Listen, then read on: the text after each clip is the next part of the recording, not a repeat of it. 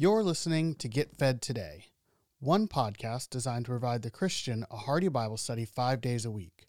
While our mission is to showcase a variety of different Bible teachers, if you want to access more content from a particular pastor, simply listen to the end of the episode for additional information. On behalf of the entire team at Get Fed Today, it is our prayer that today's episode encourages your growth in the grace and knowledge of our Lord Jesus Christ. Please find your Bible. You might have it on your phone or there in your lap.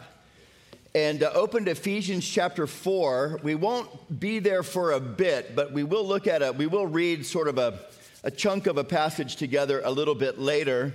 And um, I just want to begin by saying, Welcome to Calvary Chapel, where we are committed to helping you find your place in God's story. I, I saw Billy ask how many of you were here with us um, last weekend. If you joined us last weekend, Easter weekend, to celebrate sort of Jesus' victory over that adversary that we considered, the devil, death, and hell, you know the title. Of course, you just saw the little bumper and the purpose of this sort of post Easter message.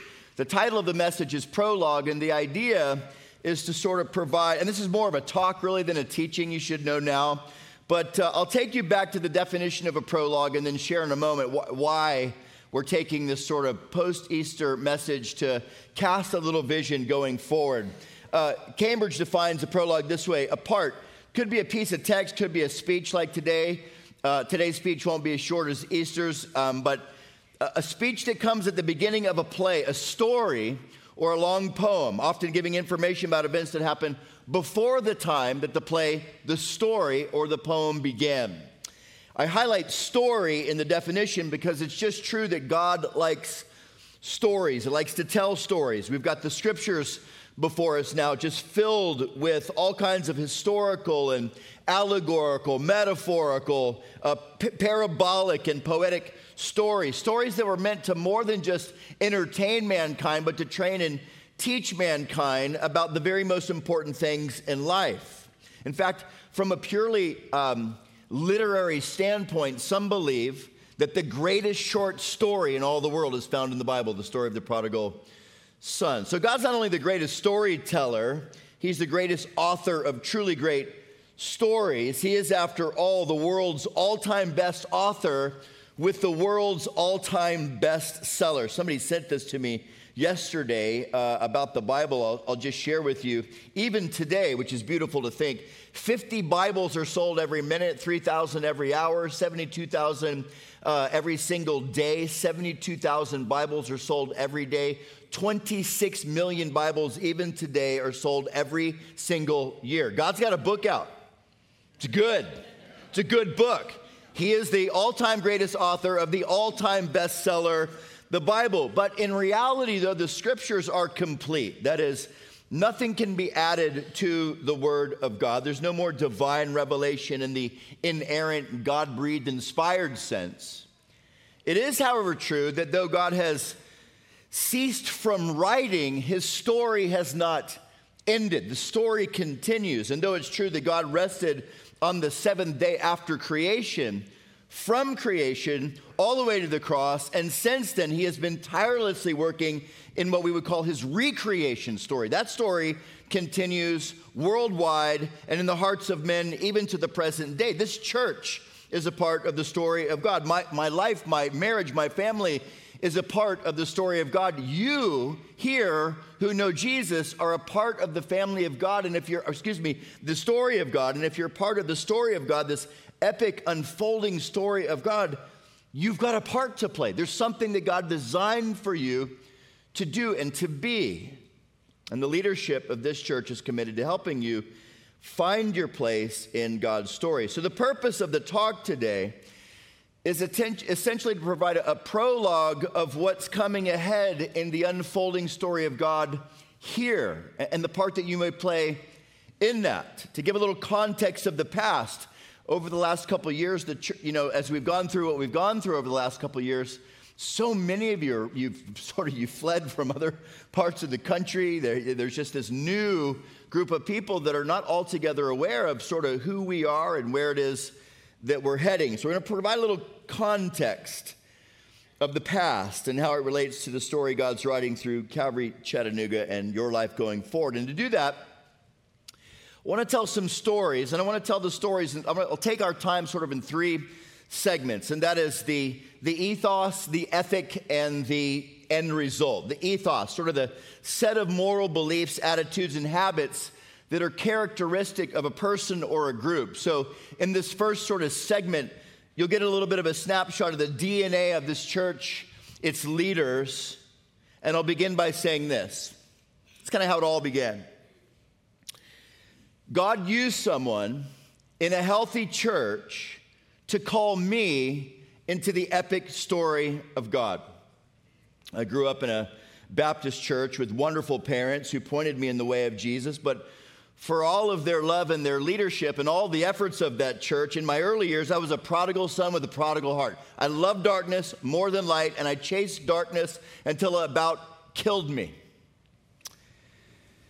I heard recently of an enemy who will stop at nothing until he meets the God who cannot be stopped. And I needed the God who cannot be stopped on my behalf to help me stop the destructive life I was living.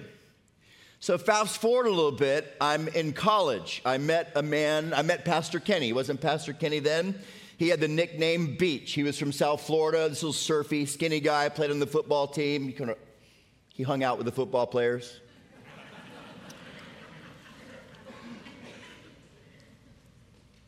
He invites me down to South Florida to his home to an Easter service, sunrise Easter service on the beach, and uh, the gospel was preached. Calvary Chapel, Fort Lauderdale, Easter 1990, seven, the sun's rising, the gospel's being preached.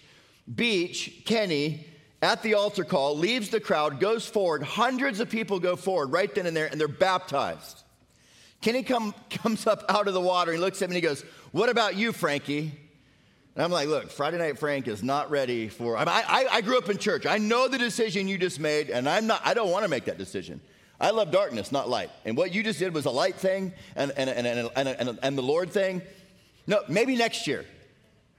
And so for the next year, from 90 to 91, I chased darkness with everything that I've got.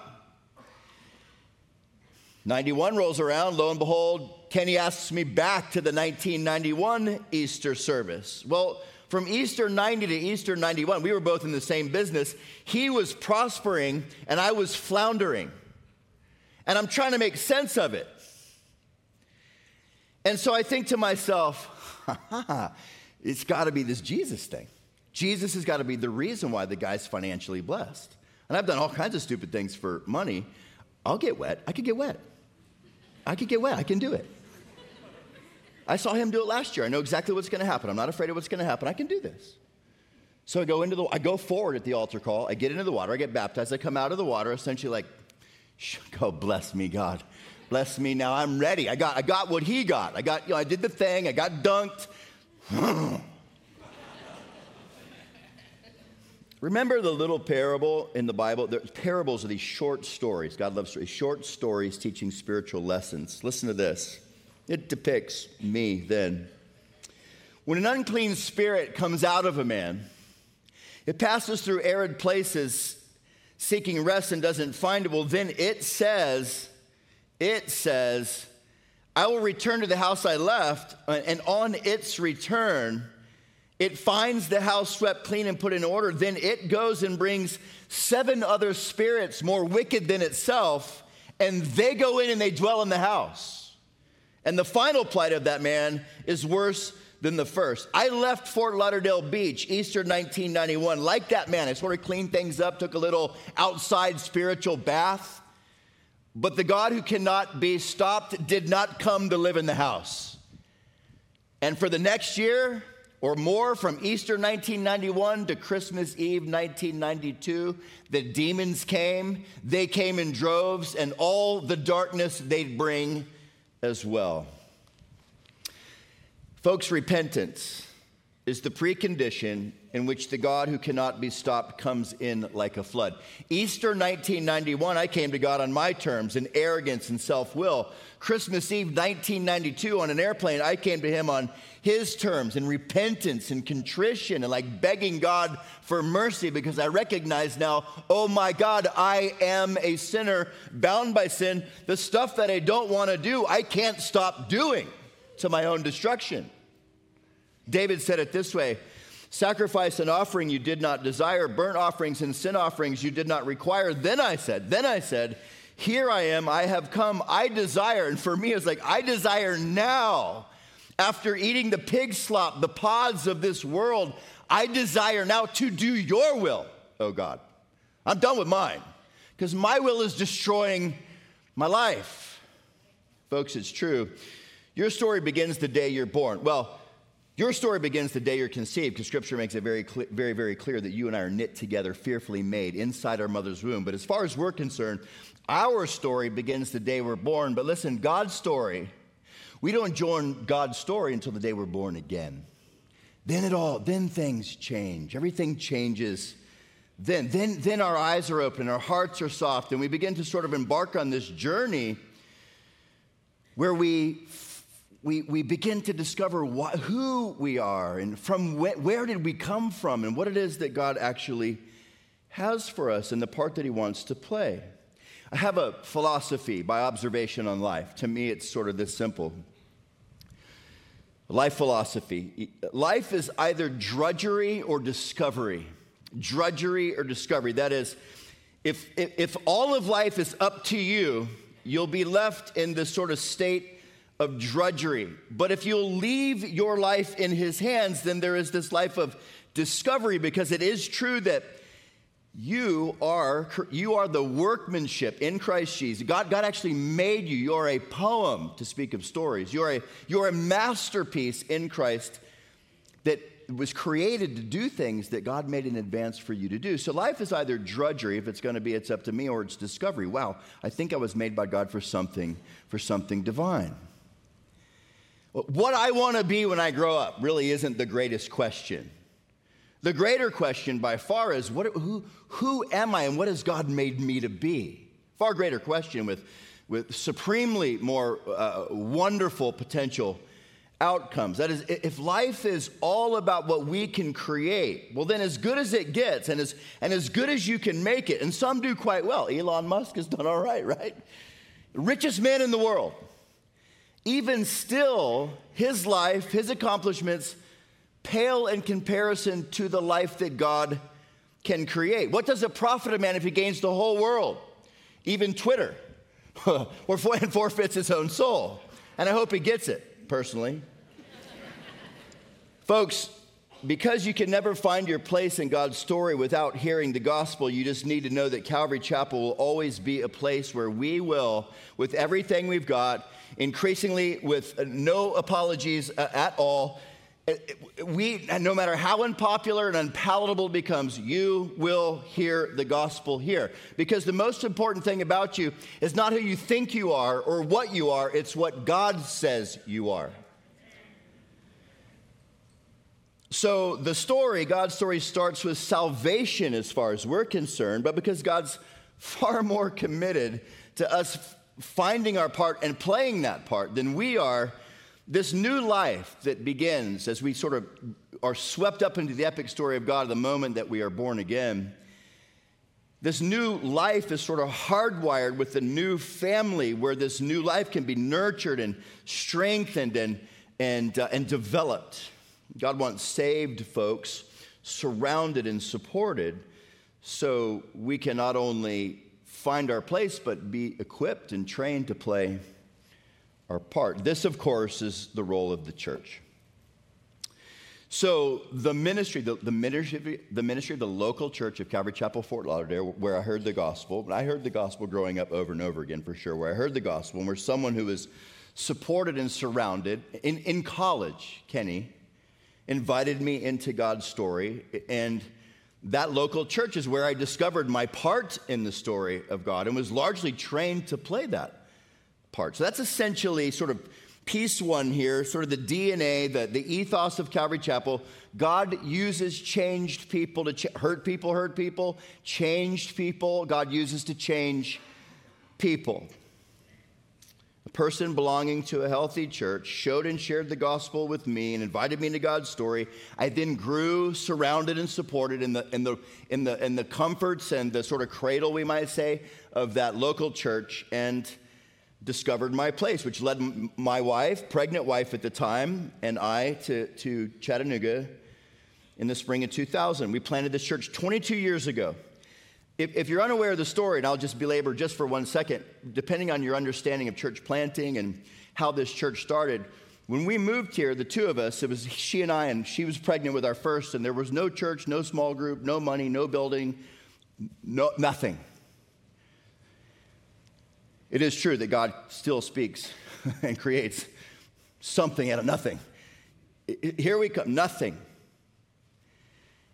We planted the church 22 years ago, and I'd like to share just sort of a 30,000 foot flyover of the last 20 and two years with you. And I really do see our history this way. There was the, there was the first 20 and then the last two. I see it like that. I think I lived 20 years in the last two. Some of you are like, yeah, by the looks of you, I think you did. But uh, I was here two years ago. What happened to him? But as we set out from here after the last two years, I want to share with you now sort of the second piece of this, and that's the ethic. That the beliefs that control our behaviors, our activities, or describe our efforts over the last 22 years. And these are the things that we've committed ourselves to some disciplines, some, some behaviors, some activities. You find them in Acts chapter 2, verse 42. I think you'd have it on the screen. It's from the very first church. The first church is about 120 people in the upper room. When the day of Pentecost comes, Peter stands up and preaches, and the church grows to over 3,000. 3,000 people are converted. That's the first church. And they, that first church, they devoted themselves to a few things the apostles' teaching, fellowship, breaking of bread, praising God, prayer, praising God, and enjoying the favor of all the people. And the Lord added to their number daily those who are being saved. So, growing up in my faith or beginning to grow in my faith at Calvary Chapel, Fort Lauderdale was a truly wonderful grace. But when God calls a man to start another church, it may not look exactly the same as the one from which he came. You know, when Jesus performed miracles, even, even the same miracle, you know, he, when he went to heal the blind, he didn't heal exactly the, did the same thing, but he didn't heal exactly the same way each time. And I was convicted that you could hardly improve upon what this early church devoted themselves to. Like if what the first church devoted themselves to was as fruitful as it was, I mean, here we are 2,000 years later. To me, it seemed only wise to sort of pattern or, moder, or, or model a local church after it. This is the foundation, I would say, of Calvary Chapel and what it is that we've committed ourselves. We used to call this the four W's. How many of you are around when we used to, we'd have the four W's with word, apostles' doctrine, worship, witness, community, fellowship, and witness. I mean, these were the, like, we, we were going to build the church on these pillars. And we were going to do a few things the very best we possibly could. And, and that's what we've done essentially for 22 years. A little bit later, we took those, ni- those nouns, word, worship, witness, and witness, and sort of changed them into same idea, same principle, but just these are the things that we're doing reading God's word, investing his resources, surrounding ourselves with his people, and engaging our role with God's love. That was used to see rise all over the building and all. So for, for, for 22 years, we sort of devoted ourselves to these things and largely to these things only. So beginning with the word, this is a place if you are unaware, that is completely committed to the teaching of the Word of God. Today is a little bit more of a teaching from the Word of God, um, but, but you know, we're, we're right now, next week, we'll be in John chapter 15. And we have taught every single word of John chapter 1, chapter 2, chapter 3, all the way to chapter 15. We've got six more chapters to go. We place an extraordinarily high emphasis upon the teaching of the Word of God. We are the people of faith, and the Bible teaches me that faith comes by hearing, hearing by the word of God. So we grow and our faith grows by a knowledge of that which is true. What did Jesus say? Father, sanctify them, set them apart, strengthen them by your by the truth. Your word is truth. It's in God's word that we learn who He is and who we are and who our adversary is, what it is that we face the world, the flesh, the devil. Uh, what's our adversary like? The devil. What does he like to do? Where are we from? Where are we going? In fact, it's God's word that teaches us what the church is. And I think as we pause here just for a moment before we go forward together into the future, maybe good just to pause here and define what the church is. We say this often, right? Where, where did you go this weekend? I went to church. And in our minds, we think we came this weekend, you came to Calvary Chapel, you came to the building, you came to the property. And we think naturally, we, I went to church, I went to the place. But you know that biblically, the church isn't a place, but it's a people. It isn't a building, it's a, it's a body. Church in the original language is ecclesia, it's those called out or ones separate. Paul wrote to young pastor Timothy, I write, Timothy, so that you may know how you ought to conduct yourself in the house of God, which is the church of the living God, the pillar and the ground of truth. So the church are those that are called out and separated. And sincerely, you might go, uh, sep- called out, separated from where? From what? To, to what? Well, it's those called out of sinful humanity and into the holy body of Christ, those called out of the world and separated from the world to become a part of the church. Folks, you don't join the church of the living God, you're born into it. Jesus said, Verily, verily, I say to you, you must be born again, right? So, the moment you're born again, not only does the, your part in God's story begin, you become a member of the body of Christ. Scripture teaches the body is made up of many members, though one. Now, the church, large C church, or like the universal of body of Christ on the earth, right? Because the church just doesn't, isn't, doesn't exist just. In fact, the church in Chattanooga is larger than what's just happening here. But the large C church, worldwide, this, this group of people that are filled with the Spirit of God, organizes itself into what we would call the local church, the small C church. And they do what we are doing right this very minute here. And of course, throughout the history of the church, a history not unlike the history of any man or any nation, ours included, contains some regrettable things church history does, but God works and He redeems and He reforms His church throughout the ages. If you're here and you're looking for the perfect church, don't join this one because you'll ruin it. You know what I mean? You're like, no, I don't understand. the church which the gates of hell will not prevail against, is filled with flawed people. But isn't it wonderful that we serve a greater Savior than we are sinners? Amen? So the church, with all of her warts and faults, like all of us have, still marches on. And so I come back to this idea of church and its sort of nature momentarily to consider its function. Like, like how do we see this thing that we're doing right now? Like, what happens at church? What is a church supposed to do? How do you view this? And just as there are great differences in humanity, God is He is very diverse, right? Take a look to the right, take a look to the left. I mean, we, we're very different. That is, there on the surface. Not all local churches are the same. Some feel that the primary mission of the local church is evangelism. The church I grew up in had that emphasis, the evangelization of the world. So everything that that local church did was, was largely and essentially geared toward the idea to get the gospel to the lost. Wonderful.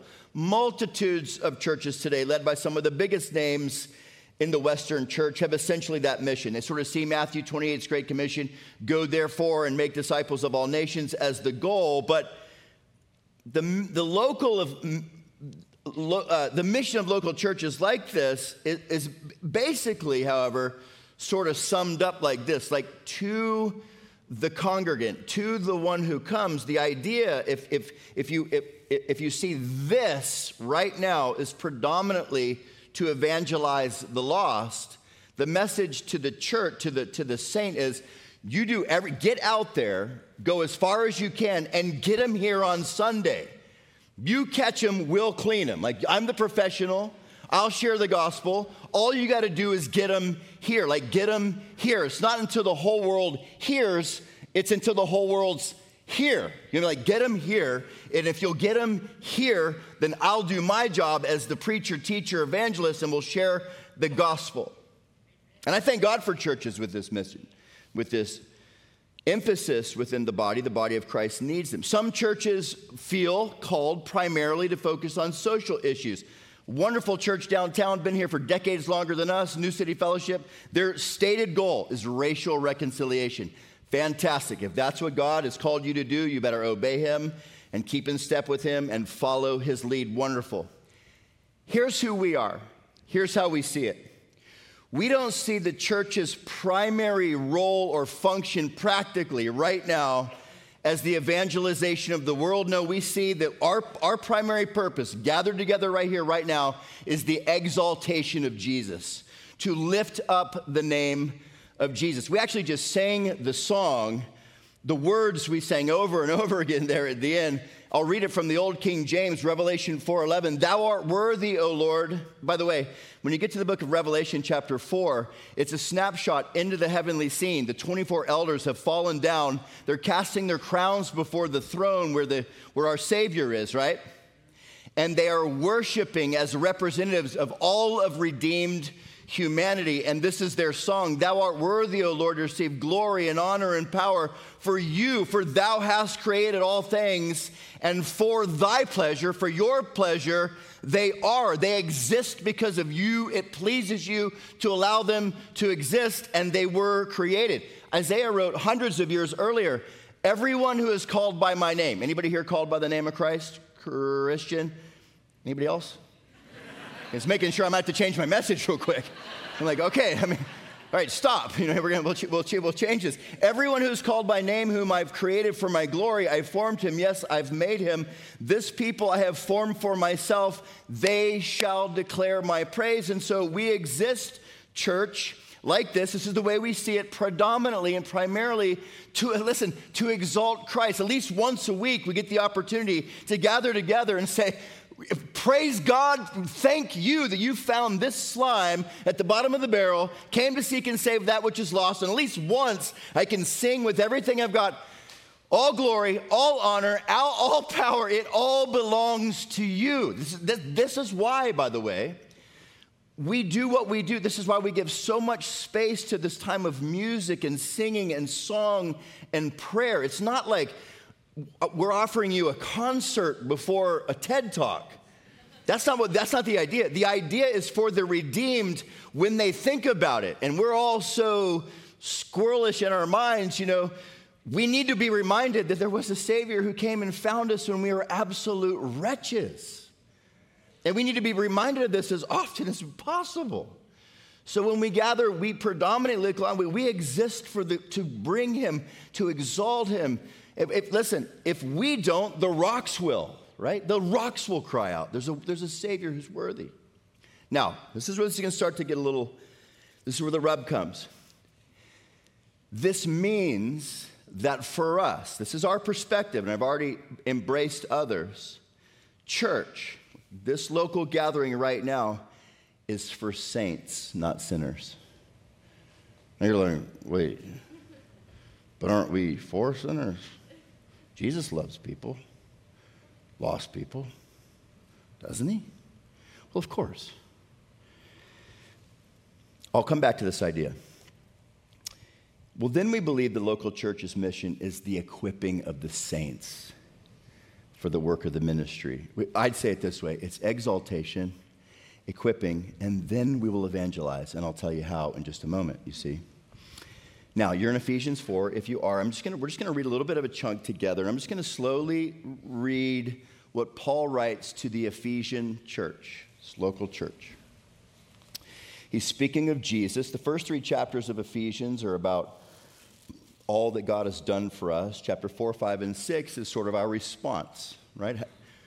This is all that God's done. How thou how then now shall we live? And so he begins to unpack it in chapter 4, verse 1. But we get down to verse 11, speaking of Jesus, and Paul writes, And he, Jesus himself, he did, Jesus did, as he ascended, he gave some to be apostles, some to be prophets, some to be evangelists, some to be pastors and teachers for the equipping of the saints, for the work of the ministry, for the edifying of the body of Christ, till, how long? Till we all come to the unity of the faith and of the knowledge of the Son of God, to a perfect man, to the measure of the stature of the fullness of Christ, that, like why, that we should no longer be children tossed to and fro and carried with every wind of doctrine by the trickery of men in the cunning craftiness of deceitful plotting.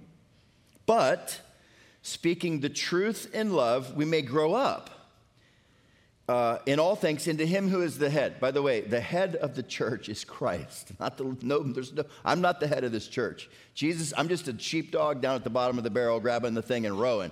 He's the head, Christ is the head of the church from whom Christ, from the head, the whole body, joined and knit together by what every joint supplies, according to the effective working by which every part does its share, causes growth for the body, for the edifying of itself, for the building of itself up in love.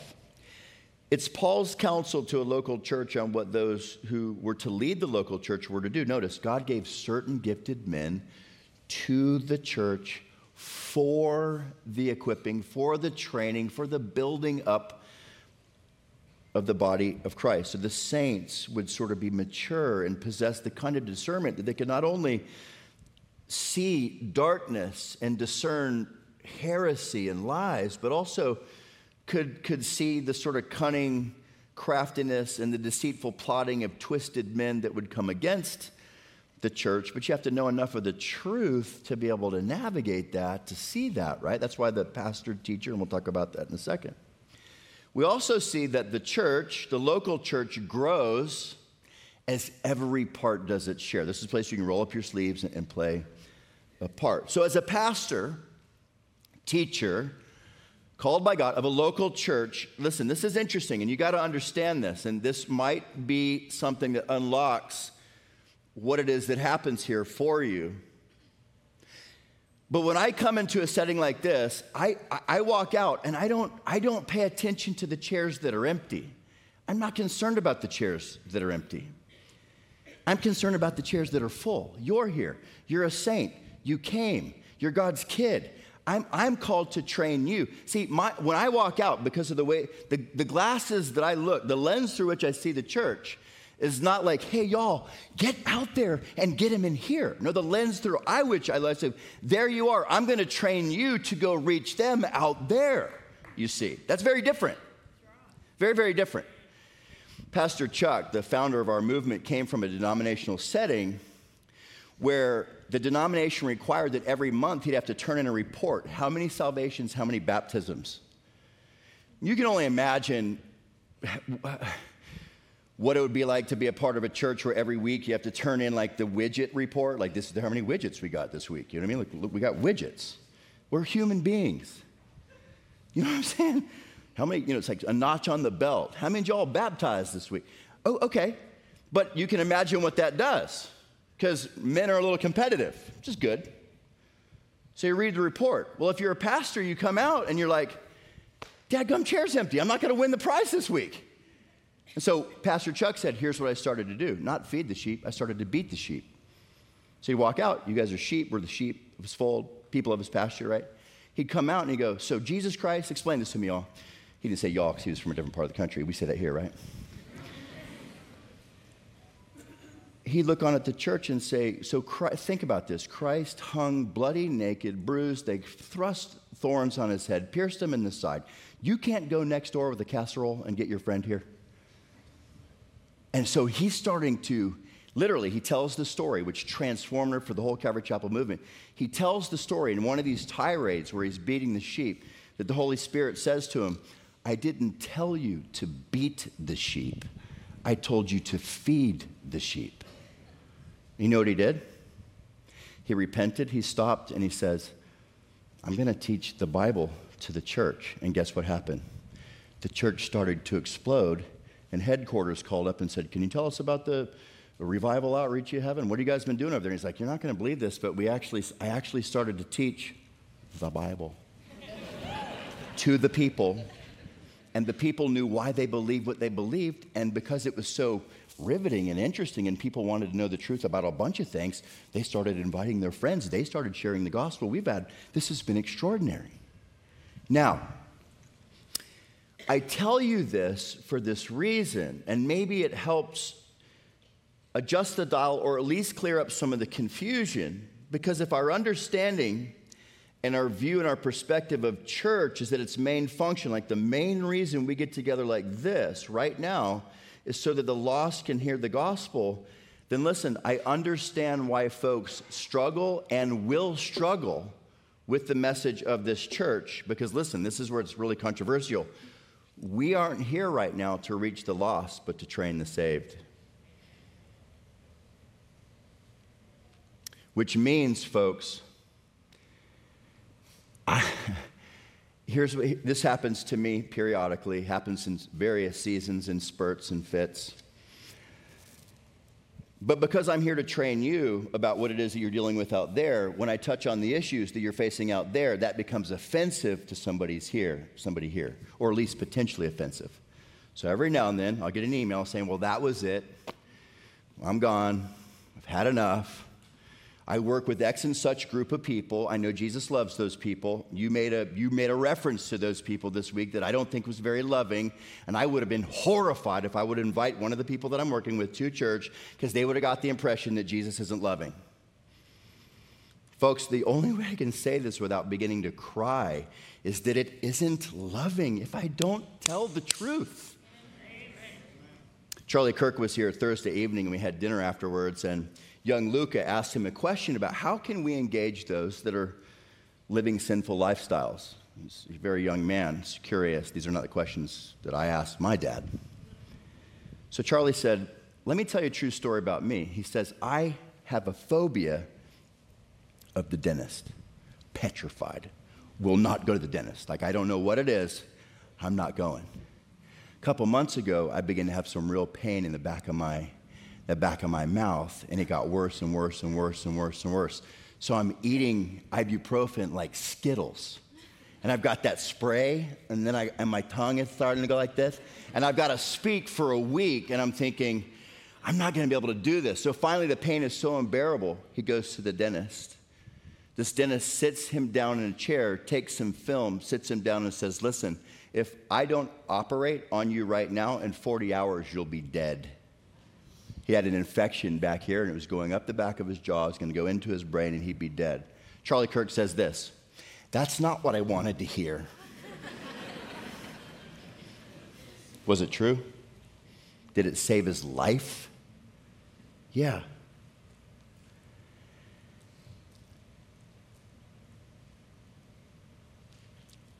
I grew up in Florida where we've got coral snakes. My dad taught me the difference between a coral snake and a king snake. You guys remember that? Well, you grew up in Tennessee. There are no coral snakes here, praise God. That's why I moved here now. coral snake. And I learned this lesson when I was about ready to play with one. Dad comes out, backyard. Son, son, son, son, son, son, son, son, son. Red, black, pet his back. Red, yellow, kill a fellow. I was getting ready to play with red and yellow. You are dealing with serpents. And if I don't tell you how to recognize red, yellow, if we don't talk about these issues that really on the other end of it are going to strike and destroy you, destroy your family, divide your family, destroy your business, and if I don't bring these things out and we don't begin to talk about them here, which will be offensive to a bunch of people, I'm not doing my job. Yeah, right? I'm not doing my job.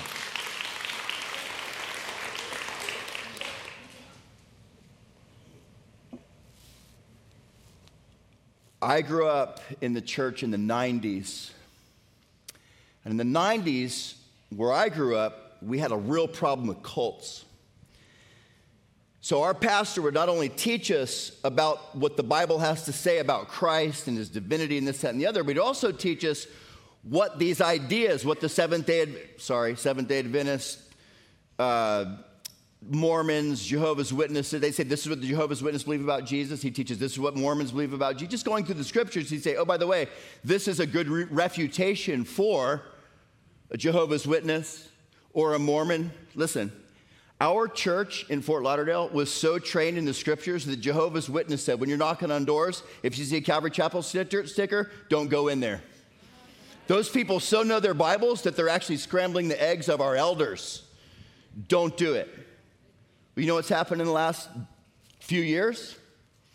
Everything that is like cultic and dark has now been brought underneath the umbrella of the political realm, and I'm not allowed to talk about it anymore.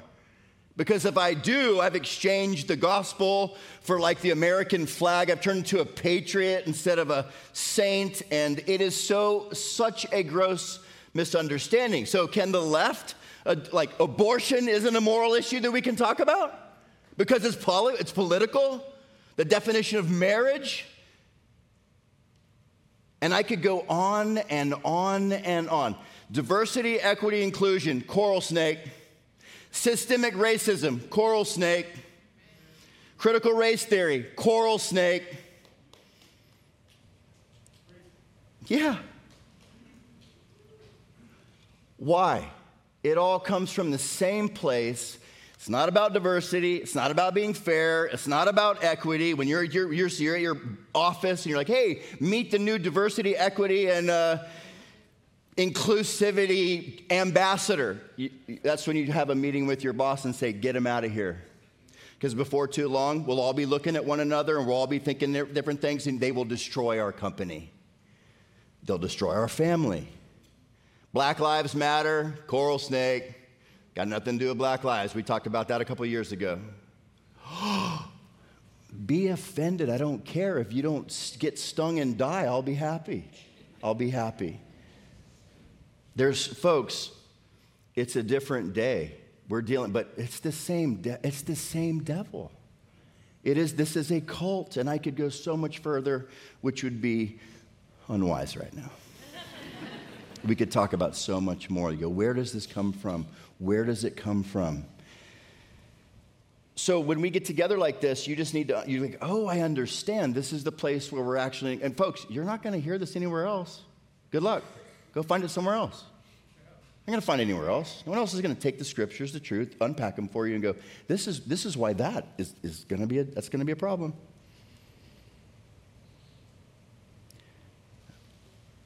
Now, Others look on and go, Well, we can't alienate the very people we're trying to reach. I'm not trying to reach them here. I want you to reach them. When they come and, when they come and meet me, I'm just going to be a brash jerk. But you love them, you work with them. They know that Jesus isn't a jerk. When you meet me, you might think Jesus is a jerk in this setting. I get it. I don't know what the graphic looks like when Jesus has got like a whip in his hand, but I don't think it was like, oh, so cute.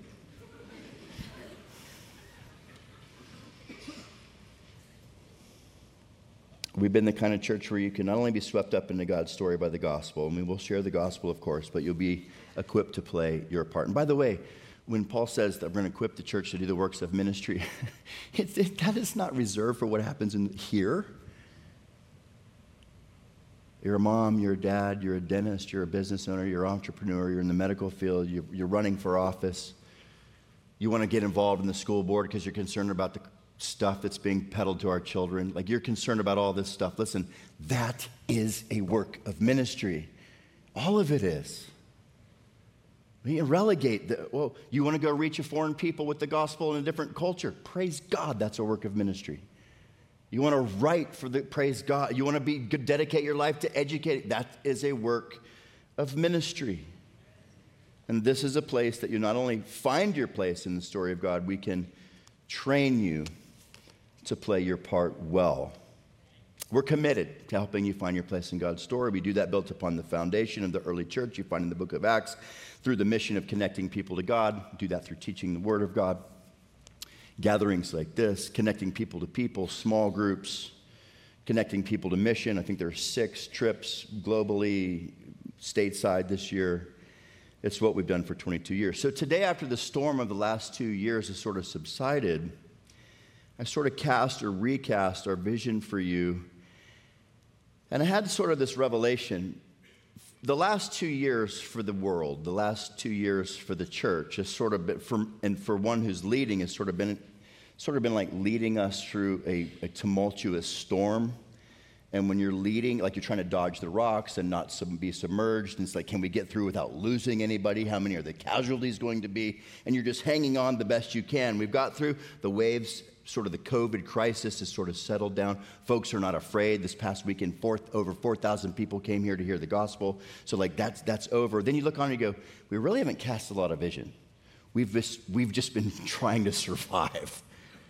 Well, now that we've survived the storm, and by the grace of God, I think well and with momentum. Folks, this is who we are, this is where we've come from, and this is where we're going. I hope you'll choose to stick around, engage, plug in, and watch and see what God can do. Amen. Father, we love you, and we're here for you because of you. And you see us, you know right where we are, you know what we're facing, you know what's coming around the corner. We don't. Uh, we don't have to necessarily. That you're the one who can see the end from the beginning. You see it all, the beginning from the end. We don't see it all. We can't see around the corner. But we can be prepared to have the kind of faith isn't perfect but growing and strong that would be sort of up for the challenge of the part that you want us to play in this divine thing that you're doing. Every, listen, Lord, we, you made us in your image to, to do something, not to, to, for something specific, for something eternal, for something divine, for something for your glory and the good of others. And because you love us, you'll train us, you'll equip us. You don't call equipped people, but you will equip those that you call. And that's, that's, that's, that's just a little part that we play in the body. And I'm glad you've allowed us to play this part. This is our part. We're not the only part, we're not the best part. This is just our little place in the body of Christ. You let us have this space. Called me for this time, this church, for this community, this people, those that are gathered right now for, the, for something heavenly. Not necessarily easy, but heavenly. Something that matters, something that lasts something that's like you for others and not just simply ourselves. This is who you are.